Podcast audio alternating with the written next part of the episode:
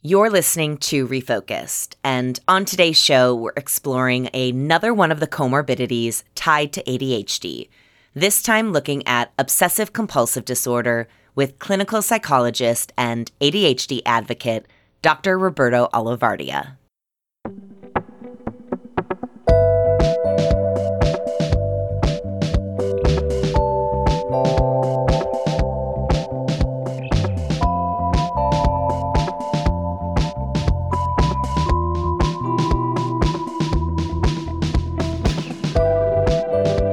Roughly 80% of people with ADHD will be diagnosed with a comorbidity at some point in their lifetime. This includes psychiatric disorders like depression and anxiety, both rising to the top of the list as the most common. On today's show, we're looking at another psychiatric disorder that can pop up in the life of a neurodiverse person Today, we're talking about obsessive compulsive disorder and its connection to ADHD. There are some OCD studies that show a higher prevalence of a dual diagnosis between OCD and ADHD, that an estimated 30% of patients with OCD also have attention deficit hyperactivity disorder. And the problem is when people have both OCD and ADHD, it's pretty common that one of the disorders has been officially diagnosed, while the other one tends to fly under the radar. And that complicates things because having both disorders means its likely symptoms will be more severe than if a person were to just have one of the disorders. Joining us today is Dr. Roberto Olivardia, an expert on both OCD and ADHD. Dr. Olivardia is a clinical instructor of psychology at Harvard Medical School, as well as a clinical associate at McLean Hospital. And he also treats patients through his private practice in Lexington, Massachusetts, where he uses evidence based psychodynamic and cognitive behavioral treatment to work with people who have OCD, ADHD, executive functioning issues, eating disorders, and body dysmorphic disorders. He is also the co author of The Adonis Complex, a book that explores the various manifestations of body image problems in men. And he currently serves on the professional advisory boards for children and adults with ADHD through CHADD, ADDA, the Attention Deficit Disorder Association, and he serves on the scientific advisory board for ADDitude magazine. Dr. Olivardia has also been a guest on Refocus before, all the way back on episode three the science behind an ADHD podcast. How do ADHD brains learn?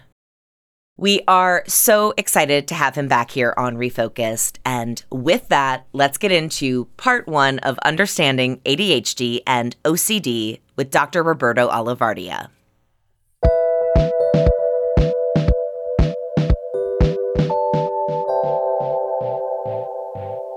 To get started, I want to ask you to explain obsessive compulsive disorder, but I want you to explain it twice. I'm hoping that you can start by giving us the technical version of the explanation.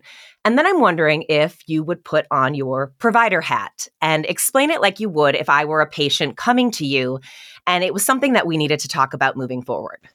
So they may be a bit one and the same in that when describing to patients what OCD is, is we have these collection of symptoms that one are what we call obsessions, which are these kind of intrusive repetitive thoughts that are that create a lot of anxiety for someone can make someone feel really uncomfortable but are just nagging that someone just can't push away and are often have some sort of level of threat associated with it.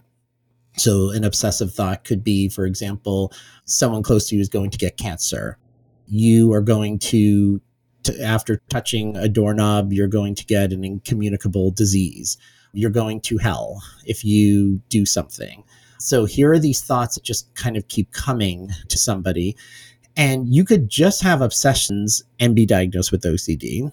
Often, though, OCD is coupled with what we call compulsions, and compulsions are behaviors that are, in a sense, designed to neutralize the obsessive thought, to basically, that is the way of almost kind of quote unquote coping with the thought.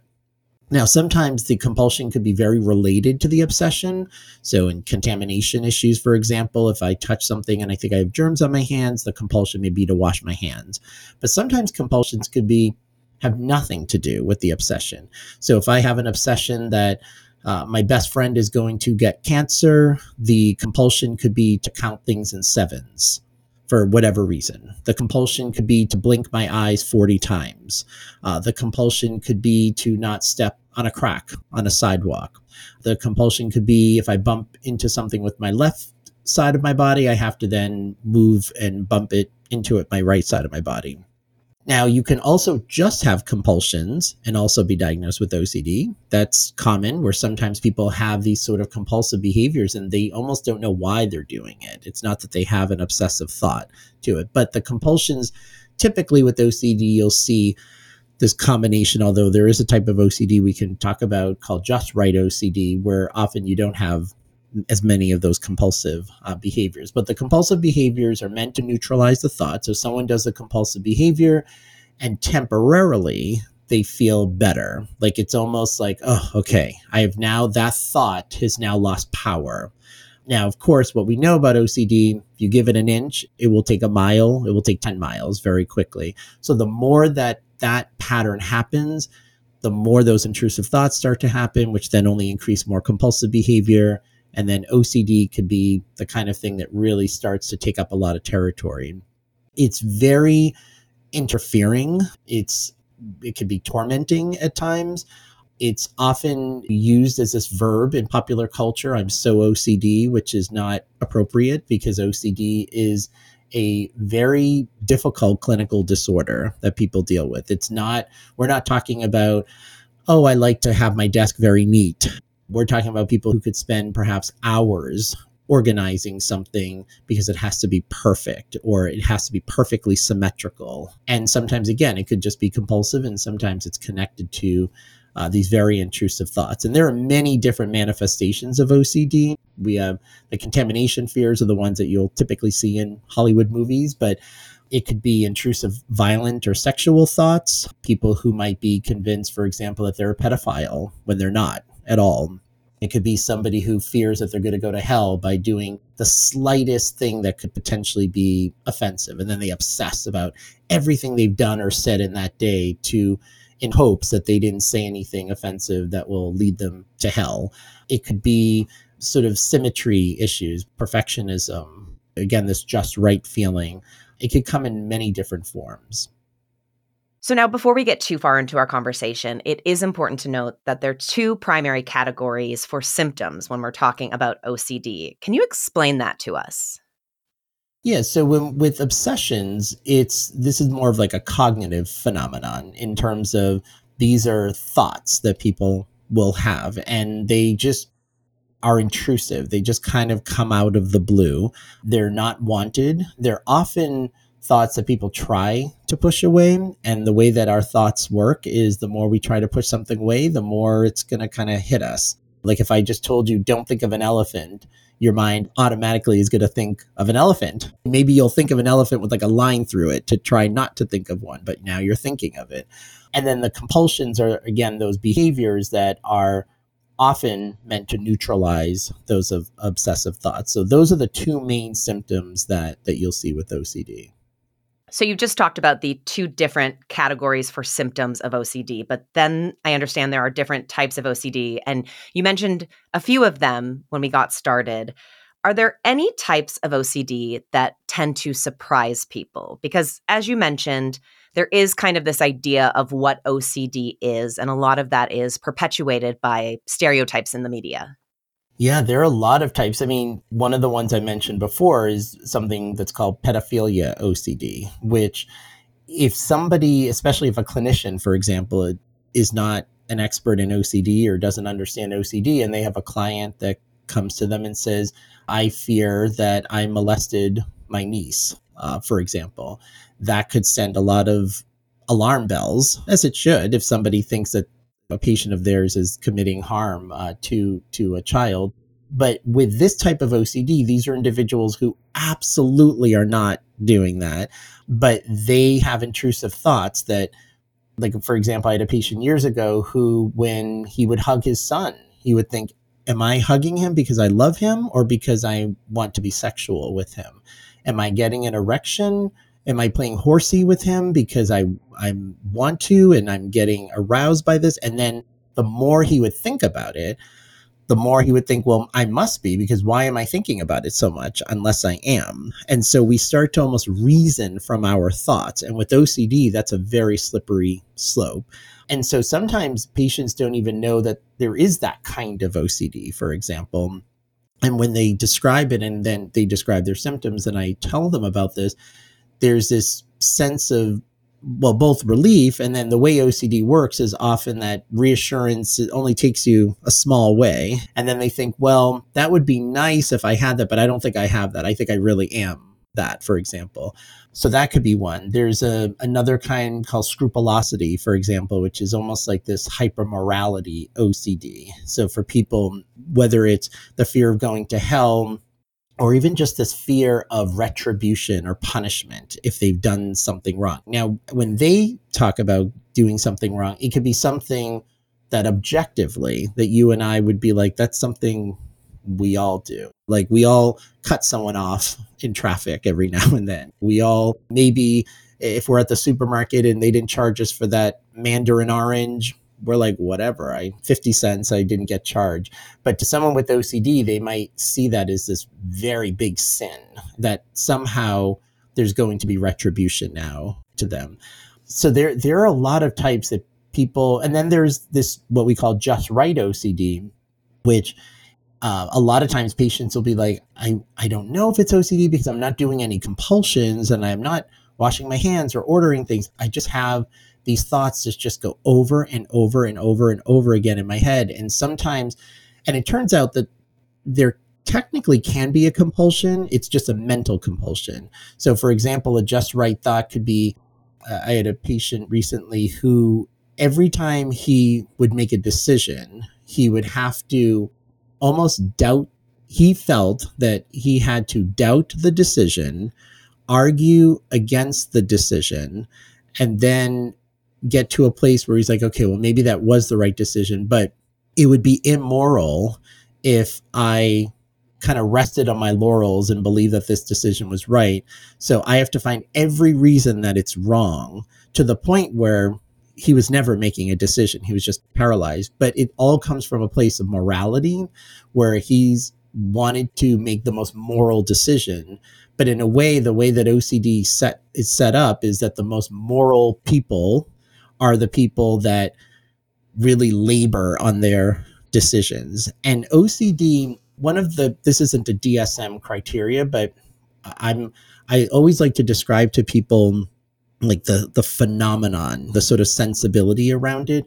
And with OCD, what makes it so difficult is it disguises itself as a value. So we all have values. I have a value for being health a healthy person. Like I really I want to live to be 100 at least. So I have OCD traits and it's not surprising that one of the ways that it will come out is around health. If I sense something off in my body, it definitely sends alarm bells off more than I know it would for somebody else.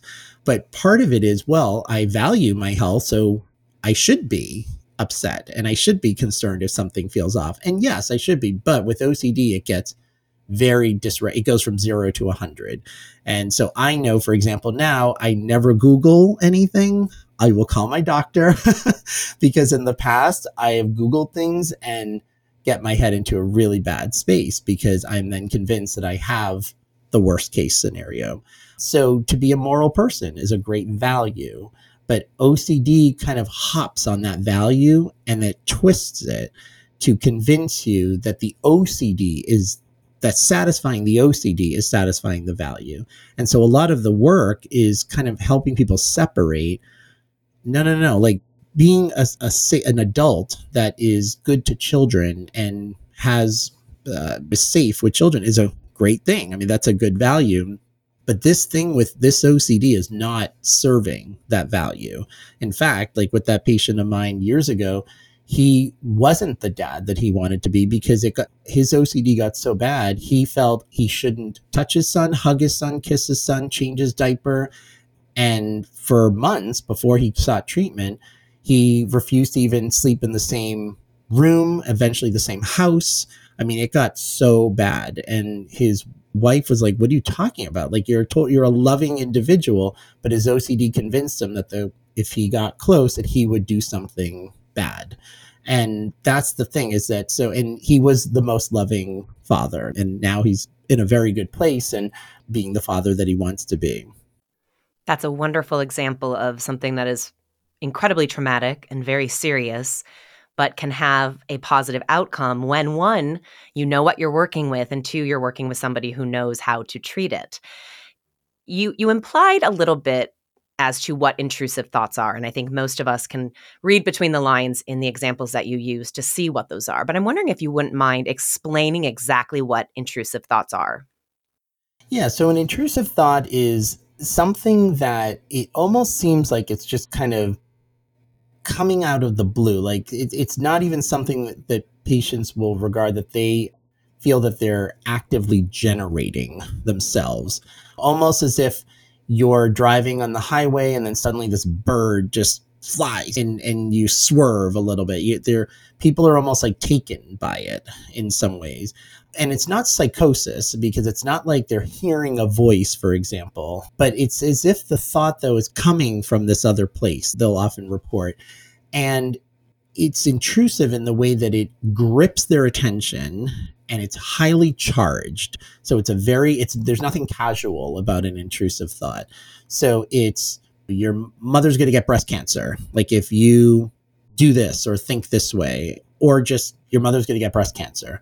It could be something that just almost takes someone by surprise, but then because it has that charge to it, it sets off from a, a, neurological perspective that amygdala, which is the part of our brain that is that fight or flight threat uh, assessment, it activates that part of the brain. And so now, when human nature, when the amygdala is activated, we are designed to pay attention to that. We're designed for our survival to, if we hear a grumbling in the bushes that might be a tiger, we should be heightened and scared, you know, a little bit like for our survival and seek out the evidence. And then we find out, oh, that's not a tiger, that's a little kitty cat. And then we're sort of soothed and we're calmed down. With OCD, this intrusive thought doesn't almost, it's so charged that it almost doesn't respond to the sort of same evidence because OCD is also something that predicates itself on possibility rather than probability.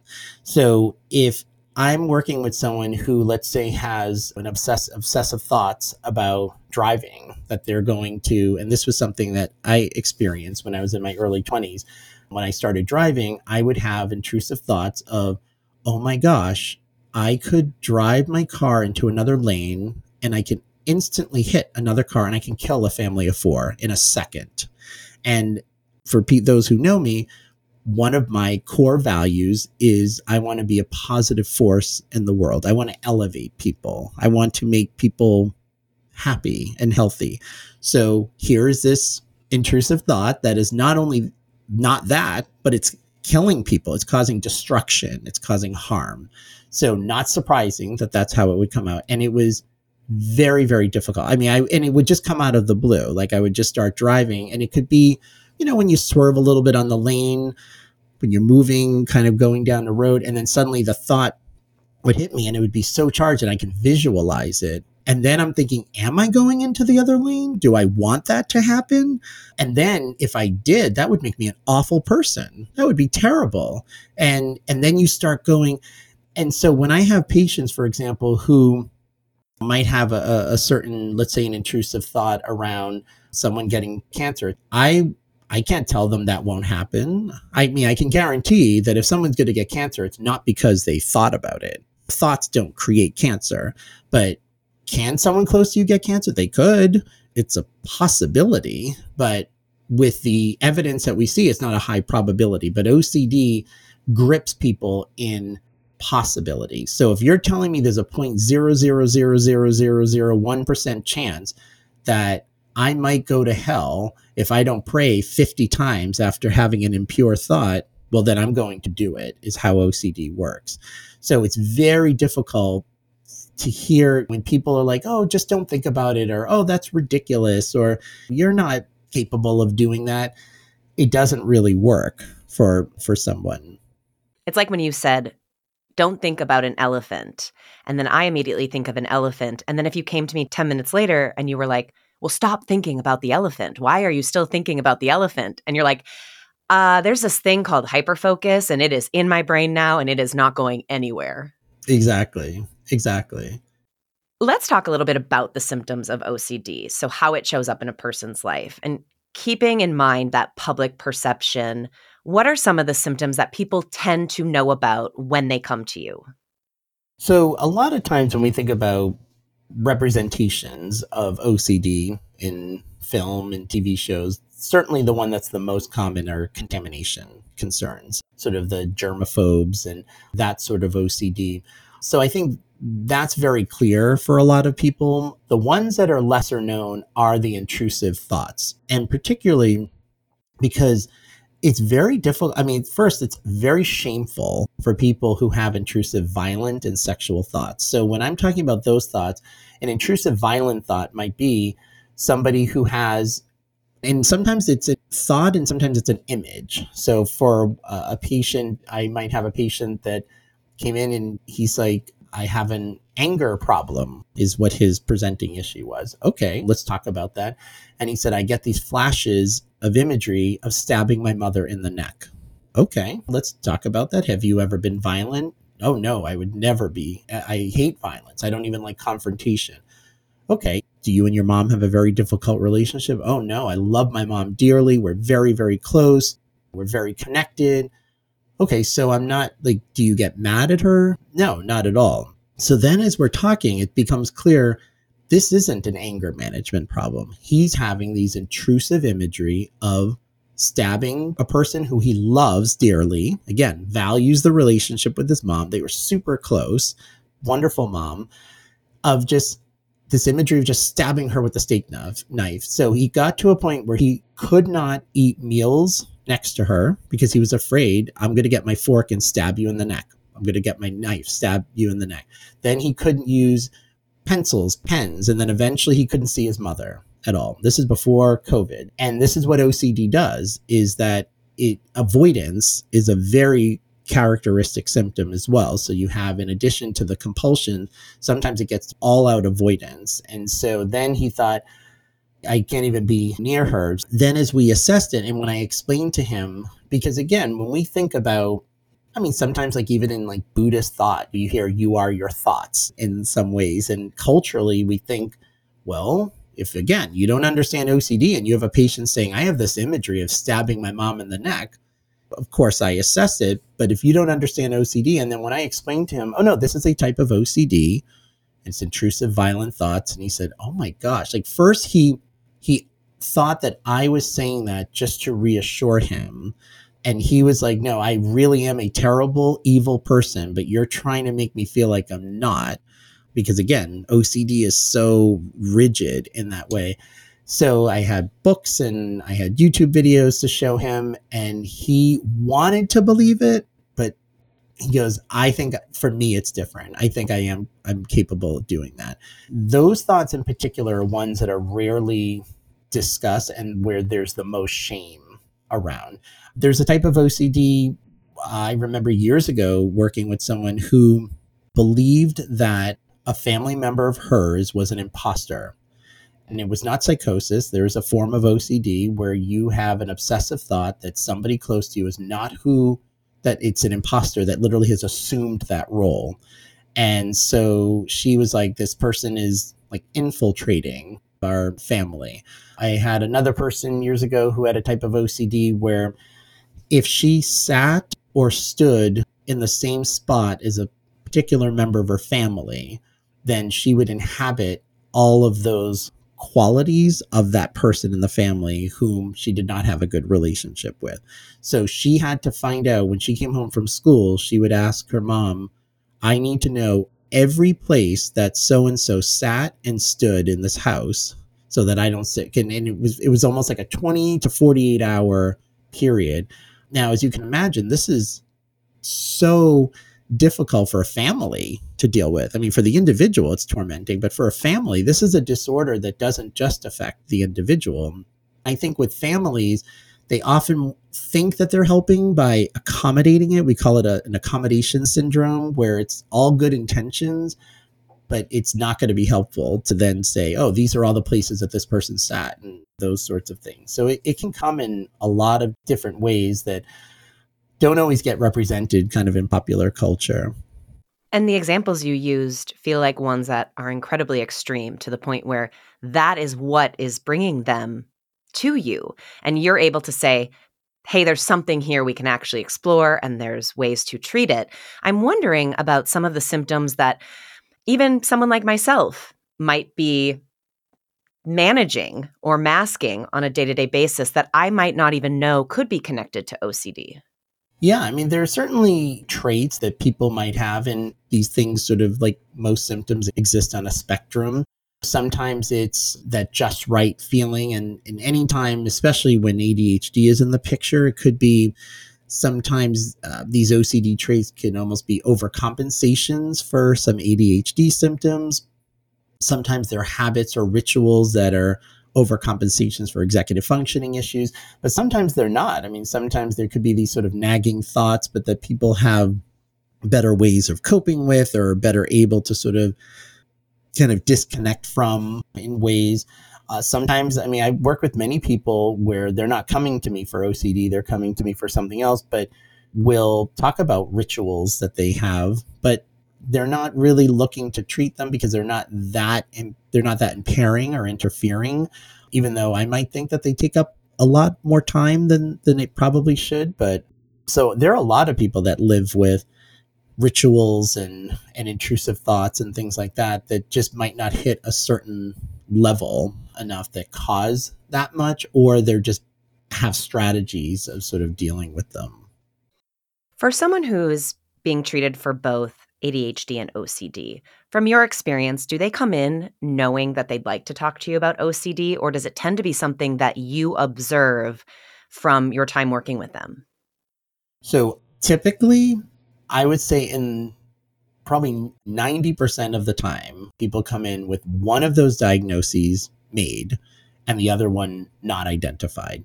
And I've seen it both ways. I've worked with lots of people who come in, they have ADHD, and then in the course of working together and in my intake, I usually ask about symptoms of everything else depression, bipolar, substance abuse, eating disorders. And so sometimes it gets, I can identify it pretty quickly. But other times, even in the course of the work, I say, hmm, it, it seems to me that there's something more here than ADHD or some of the attention issues that we assume are just ADHD might be more OCD related. And then we, it turns out they also have a diagnosis of OCD. And I've also seen the other where many people come in with OCD. And uh, one example that very much comes to mind 20 years ago, working with this young man who had very severe OCD. And he would be 45 minutes late to a 50 minute session. He was late all the time and sweating coming to sessions and just so uh, shameful that he was late. Like it was clear he was invested in treatment, but he was late all the time. And I we would explore it. And now it's not unusual for some OCD patients to sometimes run late because they're ritualizing. They might be stuck in their house, especially if their OCD involves stuff around their house or checking stoves or things like that. But that wasn't it when we explored it and I said, okay, well, we have five minutes. Let's, let's explore this. And he described, he said, well, I, I have every intention. We had the appointment at 9 a.m. He lives maybe 20 minutes away. He said, I am ready to leave my house at 8 a.m. So I'm like way early, but I can't find my keys because I don't know where I put them the night before. And my house is a total mess. And then as I'm leaving the house, I realized, oh, I didn't send that email to my boss. So let me quickly send that email to my boss now since it's on my mind. And then he'll go out and then he'll start driving and realize that his car tank is almost out of gas and then he has to go to the gas station and then he left the gas station but left his credit card at the gas station i mean this is literally what happened and then got the wrong address and would i mean it would be all of this executive functioning stuff and then lo and behold when we did a clinical evaluation he had classic adhd but what's what pains me when I think about him, and I actually have kept in touch with him and he's doing great now, but he said to me, please don't fire me. And I've never fired a patient. But I said, what do you mean? He said, I've had three therapists who have fired me because they assumed, he said, this is the biggest, this is such a problem. Always late, always late for sessions. And they assumed I wasn't motivated for treatment. I was treatment resistant and I said, I'm absolutely not going to fire you. In fact, this is the work. This is the work we're going to do is getting you here on time. There's no shame in this. This is what ADHD is. And Lindsay, that's what we worked on for it was maybe seven weeks. We were working on getting a system down for him to be on time. And after seven, I remember the seventh week, he was only 20 minutes late as opposed to 45. And we celebrated that. We were like, wow, like we have now a good half hour, 35 minutes, and we can get some stuff done. And then eventually he was on time. And we started then really immersively working on the OCD. I work with a lot of comorbidity with ADHD for lots of different things. If ADHD is not managed or treated, it will undermine the treatment of any comorbid disorder. But yeah, very rarely do I have people who come in diagnosed accurately with both. There's usually one, and whatever is diagnosed, a lot of times the symptoms of the other get sort of subsumed under that, where they're like, oh, well, he has OCD. That's why we assumed he had attention problems. We didn't even imagine that he also had ADHD. Or the opposite, like, oh, we assumed it was just the ADHD that was distracting him. But no one thought, oh, no, no, intrusive thoughts is very different than, oh, I'm bored. Let me think about something.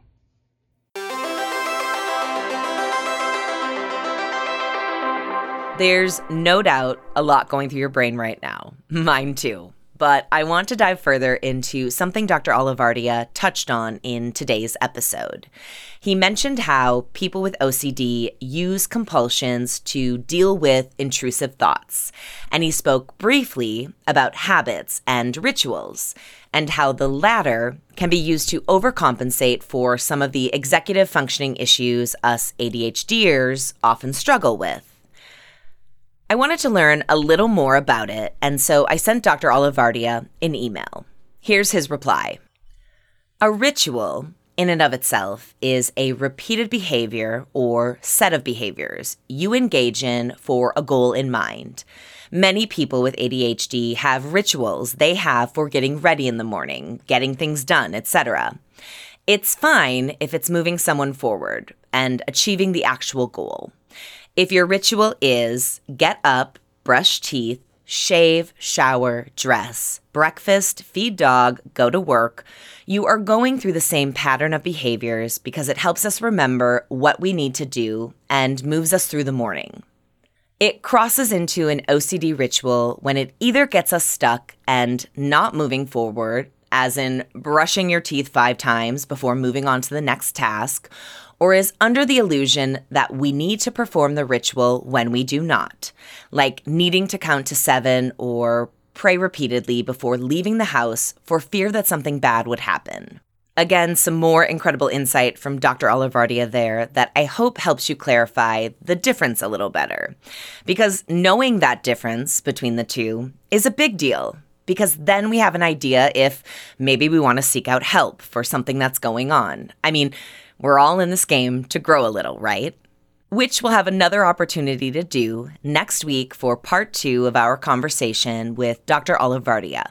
We'll talk more about why OCD and ADHD often get mixed up, and we'll look at how these two brains compare and contrast to one another. Plus, we'll learn more about treatments for OCD and how ADHD can affect that process. Way more for us to learn about next week. And in the meantime, the Refocused team has compiled an awesome list of resources for you to learn more about ADHD and OCD. You can find that in the show notes right now. Thank you so much for joining us today, and we'll see you back here very soon. Refocused is a collaboration between me, Lindsay Guentzel, and ADHD Online a telemedicine mental health care company that provides affordable and accessible ADHD assessments and treatment plans. To learn how they can help you on your journey, head to ADHDonline.com. A huge thanks to my managing editor, Sarah Platinitis, who is instrumental in building these conversations for you guys. She is the yin to my ADHD brain yang, and I'm so lucky to have her on the team. Our coordinating producer, Phil Rodeman, does everything in his power to keep me on track. It is a monster task, and I am so happy he came out of retirement to give podcast life a go. Al Chaplin is our go to for all things social media, and I love what they've been creating for us. Make sure to give it a like and a follow at Refocused Pod over on Instagram. Lauren Terry is our fearless associate producer who tackles everything I give her with tenacity and a great sense of humor. And I absolutely have to give a shout out and a huge thank you to Jake Beaver for his help in editing this episode. Refocused couldn't happen without my partners turned friends at ADHD Online. High fives to the ones that I bug the most Keith Boswell, Claudia Gotti, Melanie Mile, Suzanne Spruitt, and Trisha Merchandunny. Our show art was created by Sissy Yee of Berlin Grey, and our music was created by Louis Inglis, a singer songwriter from Perth, Australia, who was diagnosed with ADHD in 2020 at the age of 39. Finally, a big thanks to Mason Nelly over at Dexia in Grand Rapids, Michigan, for all of his help in getting our videos ready to share with you guys. Links to all of the partners we work with are available in the show notes.